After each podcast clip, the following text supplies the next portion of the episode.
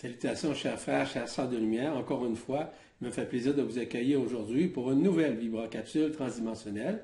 Merci à tous ceux et celles qui posent des questions. Merci encore une fois, justement, de synthétiser vos questions afin euh, d'en répondre le plus possible. Je suis toujours accompagné de Marie-Josée euh, qui euh, se rend disponible, évidemment, pour poser ces questions-là. Alors, merci encore, Marie-Josée, d'être présente avec nous. Ainsi donc, euh, je vous transmets tout mon amour en ces moments de grâce. Et commençons par une première question. Donc, la première question aujourd'hui nous vient de Christian qui nous dit Bonjour Yvan, comment se passe l'évolution spirituelle des animaux? Se réincarnent-ils? Sous quelle forme? Et vers une forme humanoïde Merci, Christian. Euh, Christian, euh, ben, pour répondre à votre question, ça dépend toujours des animaux. Ce ne sont pas tous les animaux nécessairement euh, qui sont reliés à Sirius notamment. certains animaux sont reliés à Sirius, mais leur manifestation, c'est encore comme des animaux. si prenons, prenons par exemple les chiens, les chats, les dauphins, les chevaux, euh, les euh, éléphants, par exemple. OK, je vous donne des exemples comme ça, euh, qui sont généralement de Sirius, notamment plus de Sirius C. eux autres œuvres, premièrement, ben, lorsqu'ils marchent, ils marchent debout comme nous, la même affaire. Ils communiquent comme nous. Ils communiquent d'une façon aussi télépathique comme nous. Je vous dis ça parce qu'évidemment, je suis allé sur Sirius C pour, évidemment, rencontrer ces êtres-là à quelques reprises. Et évidemment que ces êtres-là, ils font partie de la création tout comme nous. Donc, oui, ils ont un cœur comme nous, une vibration comme nous. Ils ont des fréquences semblables aux nôtres. Oui, ça c'est vrai. Ils sont une autre apparence, il va de soi. Mais ils sont aussi évolutifs, euh, transformels aussi, sont aussi évidemment transcendantales. Ils transcendent tout comme nous. Chacun joue un rôle important, que ce soit un chien, que ce soit un chat, Chacun joue un rôle. Généralement, ce sont des êtres qui viennent par sacrifice ici pour venir œuvrer. Eux autres également vont ascensionner tout comme nous. Ce sont des êtres de cœur comme nous aussi. Donc, euh, oui, euh, leur euh, évolution, si vous appelez ça comme ça, mais c'est surtout le fait qu'ils sont multidimensionnels, tout comme nous. Donc, on n'est pas plus puissant que les chiens, que les chats, par exemple nous avons des interrelations euh, syriennes en tant que telles. Donc, encore une fois, je ne veux pas rentrer dans l'histoire de Sirius A, B et C. D'ailleurs, dans le, séminaire que je donne actuellement, je parle abondamment de Sirius A, B et C. Ce qui est important de réaliser, Christian, dans le contexte des animaux, ils sont aussi importants que n'importe qui sur la Terre, que n'importe lequel des humains sur la Terre. Donc, euh, oui, on doit leur faire attention, mais ils ont vraiment une raison d'être avec nous parce qu'ils sont notamment aussi dans notre cœur, comme nous sommes également dans leur cœur. Donc, lorsqu'ils meurent, ils vivent aussi. Il y a d'autres animaux, cependant, que, euh, euh, font partie nécessairement de différentes races. Il y a des races qui ont été hybridées, évidemment. Il y a d'autres races aussi qui font partie de certaines planètes dans différents univers qui se sont manifestés. Donc, ça ne veut pas dire nécessairement qu'ils proviennent de Sirius. Encore une fois, je ne veux pas détailler ces aspects-là, mais ça existe évidemment de, de niveaux différents. Merci pour votre question, Christian. La deuxième question nous vient de Sabine qui nous dit Merci pour tous vos partages. Le salut d'Orion que vous transmettez me parle et vibre en moi. Monsieur Kesh nous a transmis des signes qui semblent ou ressemblent aux signes des gouvernants considérés par certains sites comme sataniques. Je suis restée interloquée car ils prônent la paix et des technologies pour sortir du nucléaire et du pétrole. Pouvez-vous nous éclairer? Merci d'avance. Merci avec mes salutations les meilleures. Sabine. Sabine, on parle beaucoup de technologie aujourd'hui. On parle de technocrates. On parle d'inventeurs. On parle de tous ces mécanismes-là. Ça fait partie plus particulièrement de ce que, j'appelle le fantasmagorisme, si vous voulez, de l'évolution. C'est-à-dire tout ce qui a été institué et créé par le New Age, en l'occurrence. Donc, il y a des choses qui sont, oui, réelles. Il y a des choses là-dedans qui peuvent être fonctionnelles. Mais dites-vous une chose. À partir du moment où Nibiru va se pointer le nez, on peut l'appeler ça comme ça, je peux vous assurer d'une chose, qu'il n'y aura plus rien qui va fonctionner, que ce soit l'électricité, l'électronique ou tout ce que vous pouvez imaginer. Tout sera nécessairement dysfonctionnel. Donc, oui, ces choses-là peuvent être utiles au sein de notre monde, oui, dans une certaine mesure. Mais encore une fois, il ne faut pas mêler, par exemple, le salut d'Orion avec ce qui est dit, ou ce qui est émané, ou encore publié sur des sites. Il faut faire attention. Il faut toujours porter une attention plus particulièrement euh, au niveau du cœur, de la vibration de l'être, de l'intériorité. Vous savez une chose, qu'au cours des dernières semaines, je ne sais pas si vous avez eu l'occasion de lire les chroniques que j'ai écrites et que j'ai publiées évidemment sur la presse galactique, mais je donne passablement d'informations relativement justement à tout ce qui est technologie, etc., dans, un sens où ça fait partie nécessairement du New Age. Et toute cette utopie-là, que j'appelle aussi la fantasmagorie euh, des éléments qui nous entourent et qui, au lieu de nous aider à rentrer dans le cœur, nous font sortir de notre cœur. Au lieu de nous aider à augmenter le taux vibratoire de notre conscience, ça, ça a plutôt une tendance à limiter. Parce qu'on s'en va dans l'utopisme. En s'en allant dans l'utopisme, on est à l'extérieur. Et tout ce qui est extérieur n'est pas de l'intérieur. Quoique, il y a des éléments qui proviennent de notre propre intérieur, qui sont manifestés à l'extérieur. Ce qui est important, c'est de réaliser que tous ces mécanismes-là, qui sont relativement bons, ça dépend toujours de la façon qu'on s'en sert, et aussi le fait qu'on l'accueille, qu'on l'accepte ou qu'on l'utilise, peu importe. Ce qui est important, c'est que vous réalisiez qu'à l'intérieur de vous, vous êtes au-delà de ces formes, au-delà de ces technologies, au-delà de ces éléments fantasmagoriques qui ont plutôt tendance à nous repousser ou à nous faire reculer vis-à-vis la conscience intérieure. Donc, euh, je vous invite simplement à être attentif à tout ça au cours des prochains temps. Merci pour votre question. La troisième question nous vient d'Aurélie qui nous dit Bonjour Yvan et Marie-Josée. Lors de méditation, je vois régulièrement un lion se présenter à moi. Pouvez-vous m'éclairer sur sa signification? Merci profondément, Aurélie. Merci Aurélie pour votre question. Euh, évidemment que le côté du lion, on sait que le lion, c'est le roi. Hein? On dit que c'est le roi des animaux sur la terre, ça c'est vrai.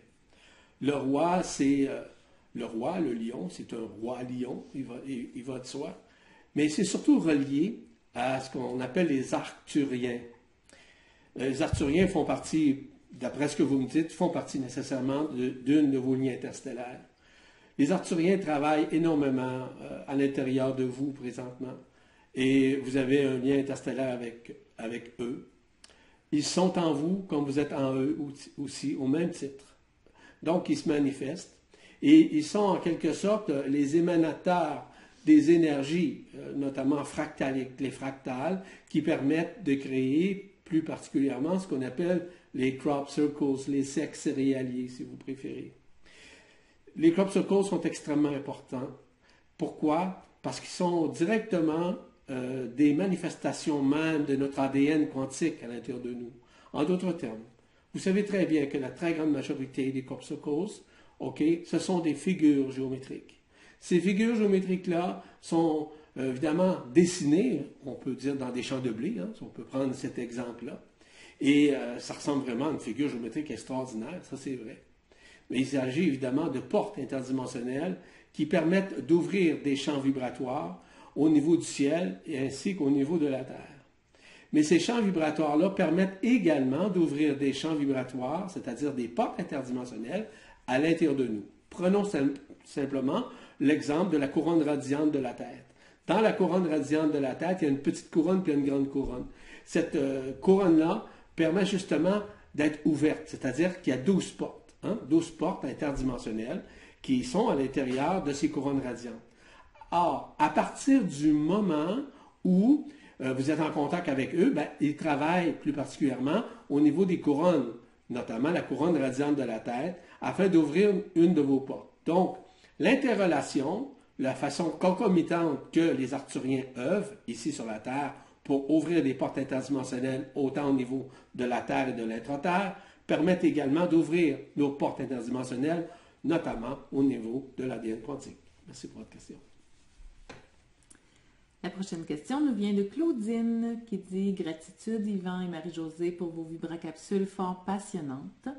Yvan, pourriez-vous me dire pourquoi je déclenche des flashs de lumière de mes ampoules lorsque je passe d'une pièce à l'autre dans ma maison? Merci infiniment pour votre réponse. Claudine. Euh, Claudine, évidemment que vous émanez probablement des effets électromagnétiques à l'intérieur de vous, parce que nous sommes à l'intérieur de nous électromagnétiques, comme vous savez. Donc, il y a des répulsions électromagnétiques qui peuvent se manifester directement et indirectement au niveau de l'environnement, au niveau, si vous voulez, de, la matière en tant que telle. Donc, euh, évidemment que ce que je vous suggérais de faire, euh, parce que ça vous arrive peut-être fréquemment, je ne sais pas, vous ne le dites pas, mais je vous inviterais simplement à prendre des bains des bains euh, d'eau, chaude, d'eau tiède, mais avec du sel, du sel marin dedans. Et ça pourrait vous aider justement à éliminer le côté électromagnétique qui est trop, trop fort chez vous. Merci pour votre question. La cinquième question nous vient de Louise qui dit Bonjour Yvan. Le 26 décembre, c'était mon anniversaire de naissance et j'ai reçu un beau cadeau. Quand je me suis couchée, je ressentais et je pouvais quasiment leur toucher des présences nouvelles autour de moi. Ces êtres me paraissaient venir de différentes origines. De plus, elles étaient présentes, de plus étaient présents mes habitués, Marie, Melki et Archange. Je sentais qu'ils me touchaient.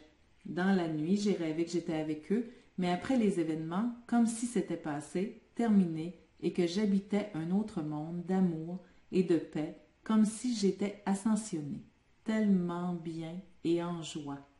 Donc, peux-tu me dire pourquoi il me touche? Et deuxièmement, mon rêve, tu perçois quoi comme expérience? Merci, cher frère. Louise. Louise. Euh, dans un premier temps, il est important de réaliser que probablement que vous avez une bonne connaissance, notamment au niveau de vos liens interstellaires. Donc, ces liens interstellaires qui vous ont été probablement aussi euh, dévoilés à un moment donné, et qui se dévoilent de plus en plus. Ils peuvent se manifester, je le dis souvent, autant physiquement, éthériquement, holographiquement que multidimensionnellement à l'intérieur de vous. Donc, ils peuvent se pointer, et s'ils se pointent physiquement et éthériquement, ils peuvent aussi euh, se manifester dans un toucher. Ça peut être un toucher physique, tout comme ça peut être un toucher dit éthérique, qui est une vibration en quelque sorte que vous ressentez au niveau du corps. Donc, ça peut être comme comme des, des, ondes électromagnétiques, électriques qui se passent au niveau de votre corps et qui, à ce moment-là, ils se manifestent. Vous avez votre rêve, euh, effectivement. Vous savez une chose, tout est inscrit, hein? non pas dans l'âme. C'est tout est inscrit dans votre cœur, dans la vibration du cœur. Vous savez intérieurement tout ça. Le savoir intérieur du cœur, c'est que vous savez que vous êtes ascensionné. Sauf qu'ici, nous sommes encore enfermé dans le corps physique et dans une conscience dite ordinaire. Donc, c'est tout à fait normal que vous ressentiez, que vous avez vu que vous étiez ascensionné, vous trouvant dans un autre monde, en paix ou en sérénité, peu importe ce qui s'est passé. Ce qui était fondamental de saisir dans ce contexte, Louise, c'est simplement de dire que tout le monde est ascensionné. Mais encore une fois, on est encore nécessairement dans l'enfermement ici. Qu'est-ce qui est enfermé? La conscience. Donc, vous avez eu accès à une partie, notamment d'une partie de votre supraconscience, qui fait en sorte que vous êtes détaché de l'attachement ici, de toute forme, quelle qu'elle soit, de la densité en, l'occurrence. Donc, tout ça est déjà à l'intérieur de vous. Et je le répète, tout est déjà inscrit, tout est déjà écrit à l'intérieur de nous. Et c'est ça que nous devons conscientiser. Parce que notre histoire, c'est une histoire d'enfermement. L'histoire humaine, c'est une histoire où nous avons été enfermés. Donc, cette histoire-là n'est pas importante.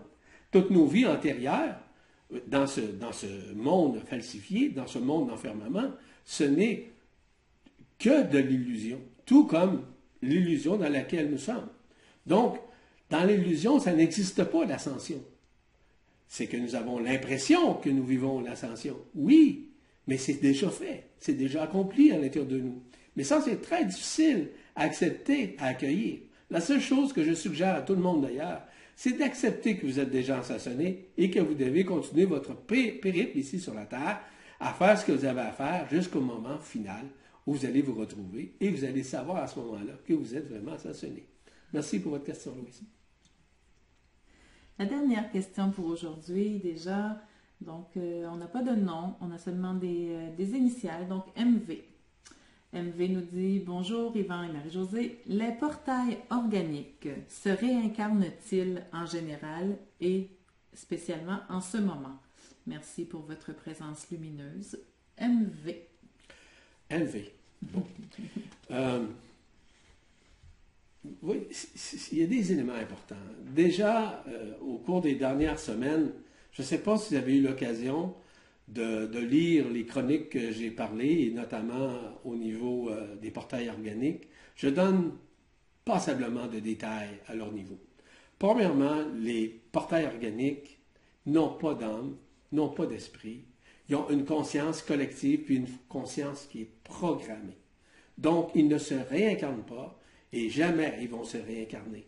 Ils sont ce qu'on appelle des véhicules vivants avec un corps physique, avec des organes, ils ont, tout ça, évidemment. Mais ils n'ont aucune âme, aucun esprit et aucune conscience du cœur. Donc voilà, pour répondre à votre question. Merci encore une fois à tout le monde pour vos questions. Merci encore une fois à Marie-Josée pour son support incommensurable. Et je vous dis à bientôt pour une prochaine euh, capsule transdimensionnelle afin de répondre aux questions les plus pertinentes. Elles sont toutes pertinentes en passant. Je vous embrasse tout le monde. Au plaisir de vous reparler. Au revoir.